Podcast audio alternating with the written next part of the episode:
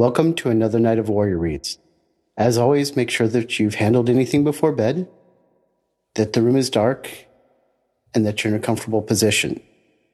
Remember as you're listening, if you get excited by a story or interested, don't worry about it. Now is not the time for your mind to be racing. Now is the time for your mind to be resting. As always, we'll have copies of the recordings available on our website, as well as even the ability to order it should you want to in the morning.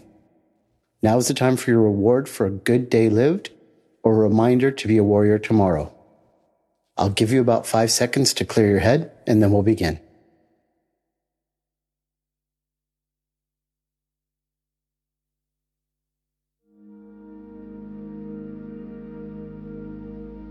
Welcome, warriors.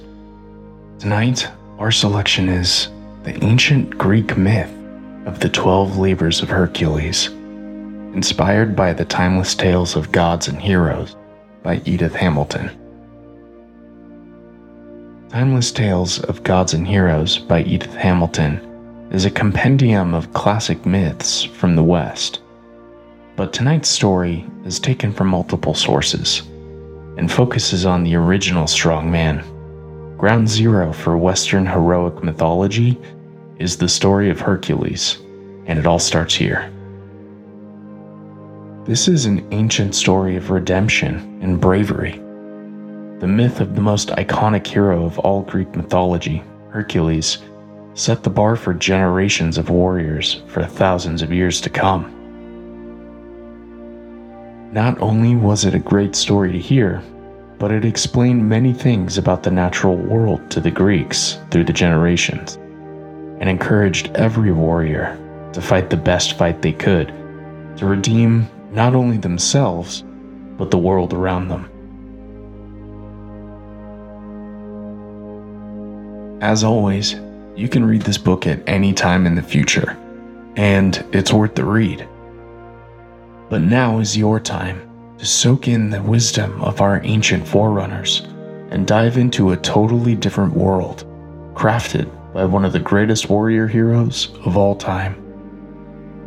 The day is done, and a new one will begin. But as you let go of the day, invite rest into this moment as you glean wisdom and equip yourself for your next battle. So relax and enjoy. It was the days after the Titans ruled, when the gods took over the earth, but had not yet cleared it of all of the chaos that the Titans had left strewn about its surface. Hercules, being the son of Zeus, was born with godlike strength using his seemingly infinite superhuman strength to overpower any would be authority figure. Hercules grew up as a rambunctious problem child and could not be tamed. He was cast out of his hometown and eventually found a peaceful life as a shepherd and started a family of his own. Until one night, his peaceful life had been upended with confusion and sorrow as he came to from a spell of delusional madness and rage. He looked down in horror as he realized that he had committed the worst atrocity imaginable. He had murdered his own family. The mangled bodies of his wife and children, and some of his cousins, nieces, and nephews, laid about him in the fields of his village. As it turned out, the goddess Hera and the wife of Zeus hated Hercules for being the product of Zeus's infidelity with Hercules' mother. She had spent the years hating him and brood over the insult of his life for too long. And so that night, she had cursed him with temporary madness, which caused him to commit that most heart wrenching of acts. Consumed with grief, Hercules sought out the Oracle of Delphi, who told him that the path of atonement lay with the king Eurystheus of Tiryns, who was Hercules' cousin and hated him. Beyond that, Eurystheus also worshipped the goddess Hera, and she saw him as one of her favorite followers. Eurystheus already hated Hercules, and being a servant of Hera, he relished the opportunity to humiliate him and saw his life falling apart as a gift. And knowing that he was able to lord it over him with authority made it even more sweet. Eurystheus gave him 10 impossible deeds to accomplish in order for him to attain the atonement that he sought. The path laid out by the oracle seemed cruel, but Hercules wasn't surprised that atonement for such a deed would not be easy. He was pitted against invincible monsters and told to do ridiculous and impossible tasks that were all designed to humiliate, or better yet, kill Hercules. Unbeknownst to him, King Eurystheus had set the stage for a series of epic adventures that would be known for thousands of generations to come. This would be called the Twelve Labors of Hercules. The first task was to kill the Nemean lion, who kidnapped women and devoured men. Its golden hair was impermeable to arrows, but Hercules had cornered the beast and strangled it with his bare hands. He had no tool that was sharp enough to skin the animal. Until the goddess of war, Athena, appeared to him and suggested that he use one of his own claws. Hercules returned to the palace of Tiryns wearing the lion hide on him. This frightened King Eurystheus so much that he initially hid, but then sent him on to his next task. The second task was to vanquish the Lernaean Hydra, a large and dangerous serpent that dwelled in a foul smelling, diseased swamp. Hercules initially cut the head off the serpent only to see two heads immediately grow back where the initial cut was made. The battle was considered a hopeless task until the nephew of Hercules aided him by burning the neck of the Hydra and cauterizing the wounds after each cut. Their actions in tandem prevented its heads from regrowing. Eurystheus and Hera were furious when they heard the news of his success and so Eurystheus gave him his new task begrudgingly. Instead of killing a beast, this time Hercules' next task was to catch one alive. The Ceryneian hind was an immortal golden deer that was impossible to capture, as it could dodge arrows and run faster than any man. Hercules tracked the animal for a year, seeing it evade his traps at every turn. He finally trapped it and brought it to the palace of Tiryns. For his next task, Hercules would travel to the mountainous land of Erymanthea and slay a monstrously large boar that ravaged and destroyed the farms of mountain villages.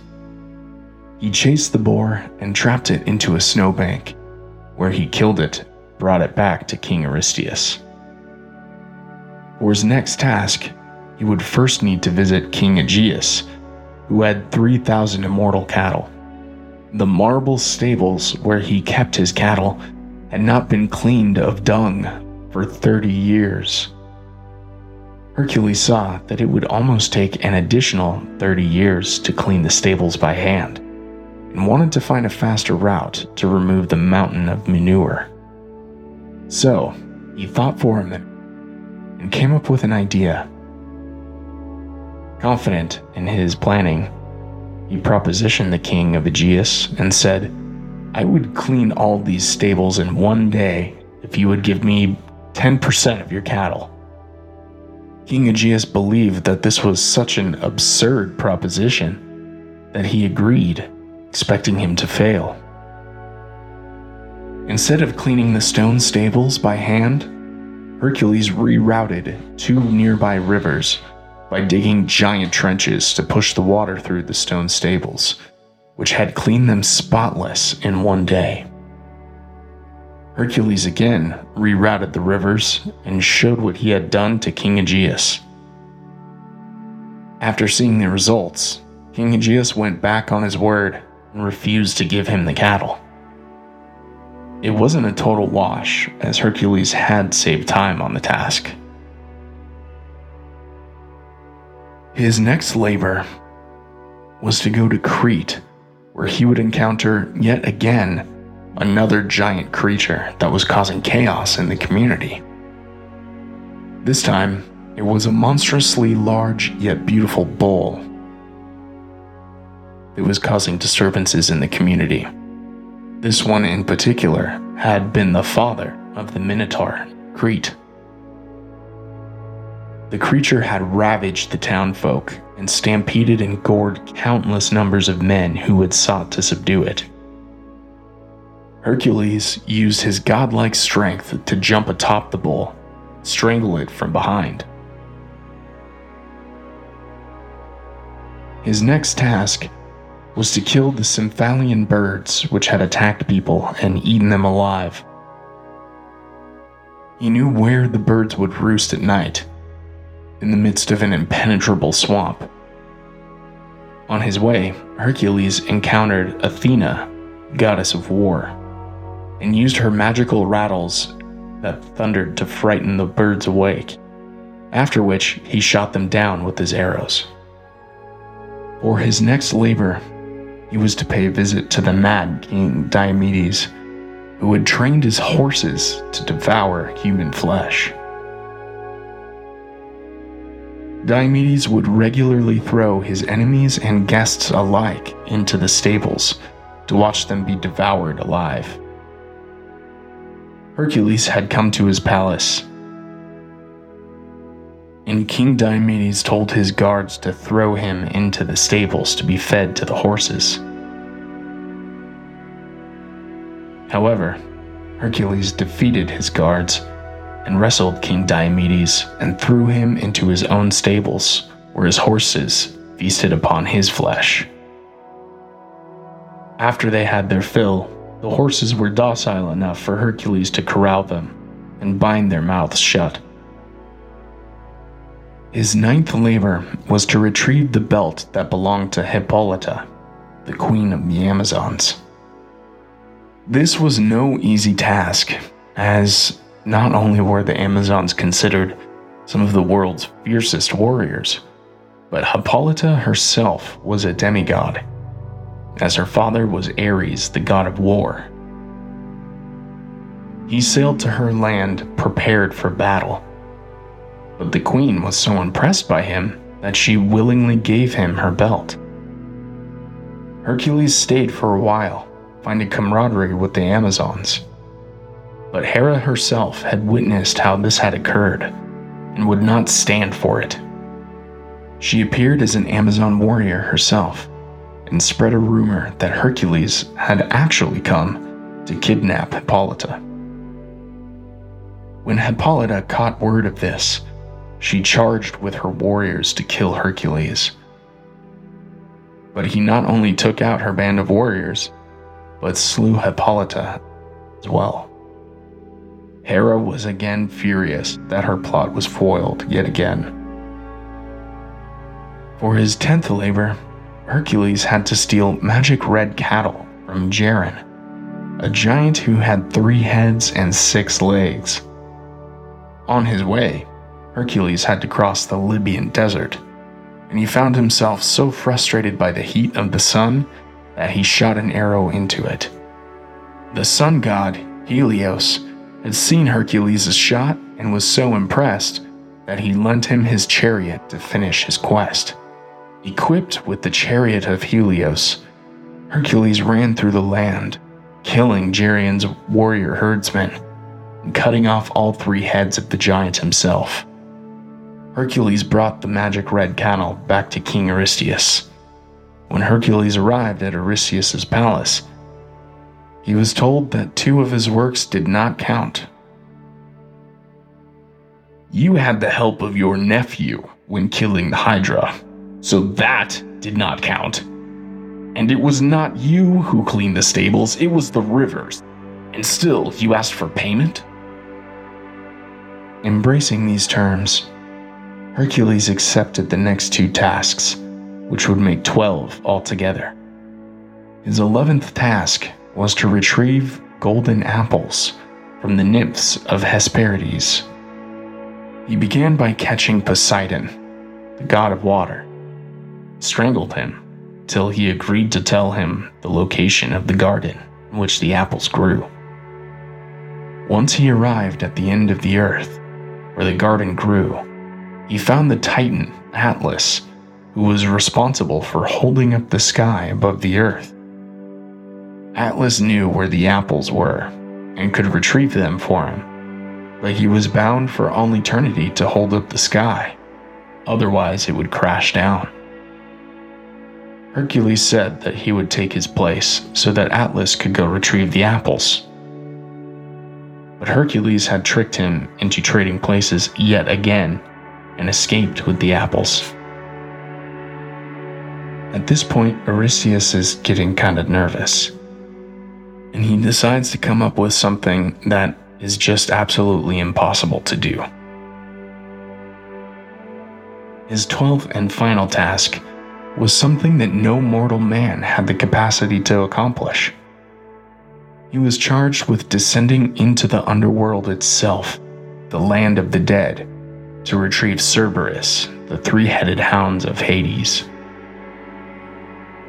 To do this, he requested the help of Hermes, the messenger of the gods, and Athena, the goddess of war, to travel into the abyss of the underworld. Hades, the god of the dead, met Hercules and agreed to give him the three headed dog as long as Hercules could subdue the beast without any of the weapons that he had brought with him. This was no normal hound.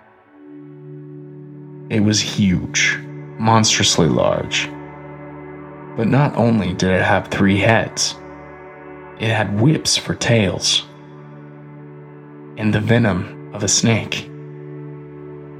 The battle with the beast was intense, Hercules suffered wounds from the bites, lashings from its serpent whip like tails, and poisoning from its venomous saliva. But Hercules' desire for redemption was strong. His spirit was still unbroken, and his courage so true that he managed to subdue Cerberus. He grabbed all three of the heads of the hound at the same time. When he returned to Tiryns, and presented the hound to King Eurystheus. The king was again horrified and filled with fear. He finally declared his service complete. And finally, after 12 years of toil and completing impossible tasks, Hercules had redeemed himself from an act so unspeakable he was afraid it would haunt him forever. Zeus, the king of the gods, and Hercules' father declared that upon Hercules' death, he would be reborn as an immortal and welcomed among the gods at Mount Olympus. Hera had realized that she had underestimated Hercules, and she admitted that it was not his fault for being born out of Zeus's affair. Hera welcomed Hercules to Olympus upon his death by offering him her daughter for marriage. Hercules was able to start a new life, cleansed of all of his wrongdoing. He had also left behind a better world that had been rid of man eating beasts by his hands.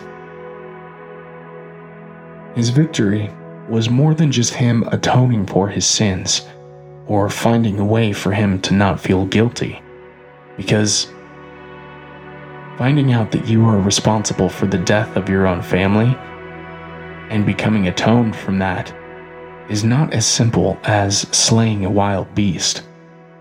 By overcoming the chaos and monstrous forces within the world, Hercules had cleansed his inner world. He had rid the earth of primordial chaos that the Titans left behind.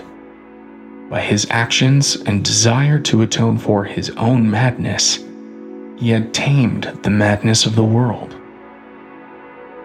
As a result of his labors, Hercules had reshaped the earth into a place where humans could finally prosper and thrive. And the age of gods and beasts ceased to be, and the age of man would now begin. So, what is there really to be said about Hercules? He was a guy that was born with godlike strength. Not all of us are blessed with such endowments. But he was left to figure out the world from his absent and adulterous father, and killed his own family, and then went around doing a bunch of cool stuff. Is that really what a hero is? By his attempt to atone for the consequences of his own madness, he had managed to tame the madness of the world around him and bring peace and order. That is what a hero does. That is the path of the warrior. This is a profound message with a major part of the warrior's path. The world is made better when you make yourself better. When you slay your own demons, you help rid the world of one more piece of negativity. By being the best you and learning to not only save yourself, but forgive yourself, you have just improved the whole world by ridding yourself of shame and anything else that would hold you back. Our actions and words have an impact on those around us, and the only thing we can hope to control is ourselves. As mortal warriors, we can't save anyone else until we have saved ourselves, and nobody can save you but yourself. What are your demons that hold you back? What are the poor habits that invite chaos into the world around you? Hercules was the epitome of a hero for the Greeks, and you are the ultimate hero of your own story. You've completed your heroic works for the day, and tomorrow will be yet again another great adventure. But what does it feel like to know that you are atoned? That you have the power to slay monsters? With your might, you strangle your enemies until they yield and submit, like Cerberus. You have won, and now your problems know their master. You have caught the impossible to catch doe that has escaped you at every corner. And you have reached your goals with work and life that you weren't sure that you were ever going to be able to attain.